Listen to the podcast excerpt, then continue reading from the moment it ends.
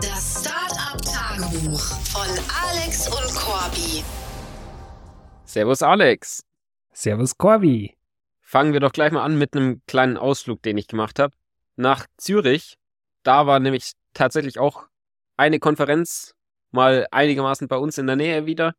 Und die wollte ich mir natürlich nicht entgehen lassen. Vor allem, nachdem ich dort ja auch studiert habe.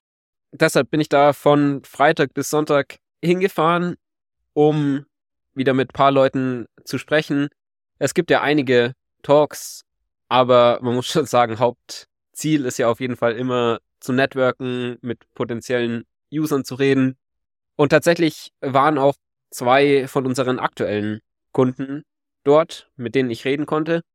Einer von beiden war sehr schlecht darauf anzusprechen, ihm unser Produkt zu verkaufen. Er hat direkt von Anfang an auch schon so gemeint, ja, hier ist es immerhin so, dass nicht ganz so viele Leute ihm ständig nur versuchen, Produkte zu verkaufen, sondern mehr technische Diskussionen finden dort statt, was er ganz gut findet. Von dem her habe ich dann auch nicht zu stark darauf gepusht, wie es denn jetzt ist, ob sie für das Produkt mal zahlen könnten. Aber auf jeden Fall sind wir dabei, Follow-ups zu machen. Auch, dass sie die ChatGPT generierten Antworten benutzen. Da kam jetzt seit der Konferenz allerdings noch nichts zurück. Sonst habe ich wieder einige Leute getroffen, die wir auch schon von anderen Konferenzen kannten. Und da ist es natürlich cool, die einfach mal wieder zu sehen, mit denen zu sprechen und auch zu hören, wie es ihnen geht, ein bisschen zu networken, auch entsprechend ihnen mit Investoren-Intros helfen zu können. Fühlt sich sehr gut an. Und tatsächlich war auch noch ein zweiter Kunde von uns dort, die aktuell noch nicht für das Produkt bezahlen, das aber schon länger als Early Adopter benutzen. Und das ist Gelato. Und bei denen habe ich auch dann mit dem Gründer vor Ort eben gesprochen. Und nach unserem Gespräch hatte er in der Telegram-Gruppe quasi an den Community Manager und die Person, die die Finanzen bei ihnen regelt, geschrieben, ja, let's do it. Da ging es aber dann nochmal ein bisschen hin und her und das Resultat ist jetzt tatsächlich, dass sie für die nächsten drei Wochen unsere Lösung vergleichen wollen mit paar von unseren Competitern. Ja, das ist auf alle Fälle super spannend. Ist, glaube ich, einer der ersten Kunden, die das wirklich so aktiv auch live testen wollen und vergleichen wollen, die verschiedenen Lösungen. Und da bin ich sehr gespannt, was da am Ende rauskommt und auch generell, wie sie überhaupt diesen Vergleich anstellen wollen, weil es ist ja auch komisch, wenn dann auf einmal drei Bots die Fragen der User beantworten in ihrem Discord. Also bin ich mal ein bisschen gespannt, wie das Ganze abläuft, welche Metriken sie auch messen wollen, um das richtig gut zu vergleichen. Und ja, auch wie sich unsere Lösung schlägt im Vergleich zu den anderen beiden.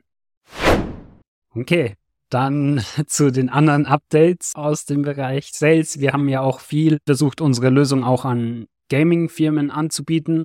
Da haben wir wieder mit Cold Outreach einfach gestartet, haben circa 44 Firmen jetzt kontaktiert. Bei vielen kam nicht wirklich Positives zurück, aber bei ein paar gab es auf alle Fälle Interesse. Also einer der größten davon zum Beispiel ist Mobile PUBG. Die würden das gerne mal für ihren Discord ausprobieren. N noch ist der Bot nicht installiert, aber es sieht bisher sehr gut aus, dass sie das demnächst machen werden. Und dann bin ich mal auch dort sehr gespannt, wie gut unser System eben auf einen solchen Gaming-Discord-Server funktioniert. Ja, das ist ja vor allem ein Experiment, das wir machen, um langfristiger planen zu können, ob wir im Gaming-Segment viel Wert schaffen können oder ob das dann limitiert ist, sobald wir den Kryptomarkt ausgefüllt haben. Also da geht es eben vor allem um die Learnings und wir sind ja zum Glück gerade in der Position, dass wir nicht möglichst schnell auf Revenue optimieren können, sondern ein bisschen langfristiger planen wollen und lieber auf den größeren Revenue in ein bis zwei Jahren gehen wollen und nicht nur auf Short-Term-Wins gehen. Bezüglich Hiring hatten wir wieder sehr viele Interviews. da die Recruiting Agency tatsächlich mal wieder Lust hatte, uns paar Kandidaten zu schicken. Das heißt, da hatten wir jetzt wieder mit circa sechs Kandidaten gesprochen und da waren auch ein paar hoffnungsvolle Optionen dabei.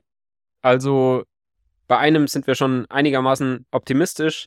Wir werden jetzt noch mit den anderen, die gerade in der Pipeline sind, den Interviewprozess fertig machen, um dann gute Vergleichswerte wieder zu haben und auch wirklich die beste Option auswählen zu können. Aber immerhin machen wir da auch Fortschritte und kommen hoffentlich immer näher daran, auch einen Senior Backend Engineer anstellen zu können. Ja, super, dass da auch endlich wieder ein bisschen Fortschritt passiert und hoffentlich können wir dann bald unser Team weiter expandieren und dafür waren wir auch lange auf der Suche jetzt nach einem neuen Büro und da haben wir jetzt auch einen Untermietvertrag bei einer Anwaltskanzlei unterschrieben. Das heißt, wir ziehen bei ihrem Büro mit ein, haben da drei separate Räume für uns und das ist natürlich ein Riesen-Upgrade über diesen einen 12 Quadratmeter Raum, den wir aktuell hatten. und da können wir dann auch jetzt die nächsten Mitarbeiter alle zusammen hosten, ohne dass wir Platzprobleme haben. Da bin ich auf alle Fälle schon super excited und wir ziehen dann im Mai um. Ja, das ist mega cool, da auch was zu haben, wo wir dann erstmal eine Weile bleiben können und damit fällt auch das Thema als To-Do weg. Das heißt, so langsam erledigen sich doch mehr und mehr Themen, sodass wir uns immer mehr auf das Produkt und die Weiterentwicklung der Firma konzentrieren können. Und auch dafür haben wir diese Woche unseren neuen Product Designer onboardet, den Miguel aus Venezuela, der schon ein Jahr in Deutschland gearbeitet hat. Der hat auch vor, nach München zu ziehen, wohnt aber aktuell noch in Berlin. Das macht das ganze Onboarding natürlich ein bisschen anders in dem Remote-Setting, weil es schwieriger ist nachzuvollziehen, ob er jetzt immer genug Kontext hat. Man weiß natürlich nicht so genau, was für Probleme oder Herausforderungen er gerade hat. Immerhin war er Mittwoch für einen Tag auch schon mal da und da konnten wir auch schon mal ein paar Sachen wieder besprechen, uns in Person sehen und um auch das Onboarding noch ein bisschen smoother zu machen, wird er auch nächste Woche von Montag bis Donnerstag da sein.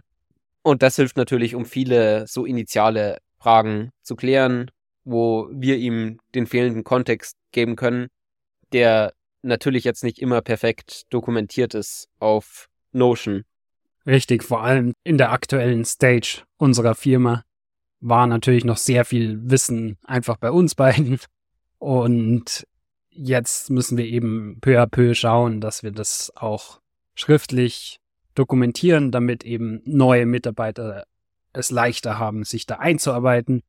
Auf alle Fälle ist es toll, dass Miguel auch gleich gestartet hat, schon ein kleines Feature zu shapen für unseren Onboarding Flow. Und zwar handelt es sich dabei um eine Seite auf unserer Web-App, auf der unsere Kunden sehr leicht sehen können, wo in ihrem Discord unser Bot funktioniert. Also in Discord hat man ja die verschiedenen Kanäle, wo jeder von diesen Kanälen ein eigener Gruppenchat im Endeffekt ist.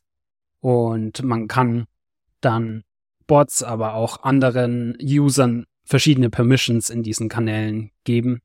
Und unser Bot muss natürlich lesen können, aber auch schreiben können und ein paar andere Sachen. Und das Ziel war es jetzt mit der Seite, dass wir es gut für die Kunden visualisieren können, was da gerade Sache ist, dass sie wissen, was sie noch ändern müssen bei dem ganzen Setup und dass das dann im Endeffekt uns Zeit spart, da wir weniger mit den Kunden direkt kommunizieren müssen, wenn sie unser Tool aufsetzen. Ja, da können wir jetzt endlich, dadurch, dass wir Miguel haben, auch das Shaping in dem besseren Prozess angehen, dass wir es erst in Figma betreiben und dann entsprechend entwickeln. Davor haben wir fast alles immer direkt entwickelt und erst dann besprochen, was wir vielleicht noch ändern wollen. So können wir einfach nochmal deutlich mehr Fokus auf das Produkt legen, weil man ja auf Figma schon viel leichter nochmal darüber iterieren kann. Und das hilft uns dann hoffentlich mehr und mehr eben den Onboarding Flow self-serving zu machen, dass wir dann auch deutlich einfacher mehr User onboarden können, auch speziell sobald wir wieder mehr Distribution in Krypto machen, wo wir schon erwarten, dass wir wieder schnellere Wins machen als jetzt bei dem Cold Outreach in Gaming. Ja, sehr spannende Phase auf alle Fälle jetzt mit der Mitarbeiterpower auch im Team. Und was es dann wieder Neues gibt, erzählen wir euch in der nächsten Folge nächste Woche. Und ich hoffe, euch hat diese Folge gefallen. Bis dann, macht's gut. Ciao. Ciao. Boom! Das war's mit dieser Woche vom Startup Tagebuch von Alex und Corby. Wenn ihr uns unterstützen wollt, überlegt auch mal, wer von euren Freunden am meisten Startup interessiert ist und schickt ihm diesen Podcast. Außerdem freuen wir uns natürlich über jede Bewertung oder persönliches Feedback. Macht's gut und bis zur nächsten Woche vom Startup Tagebuch.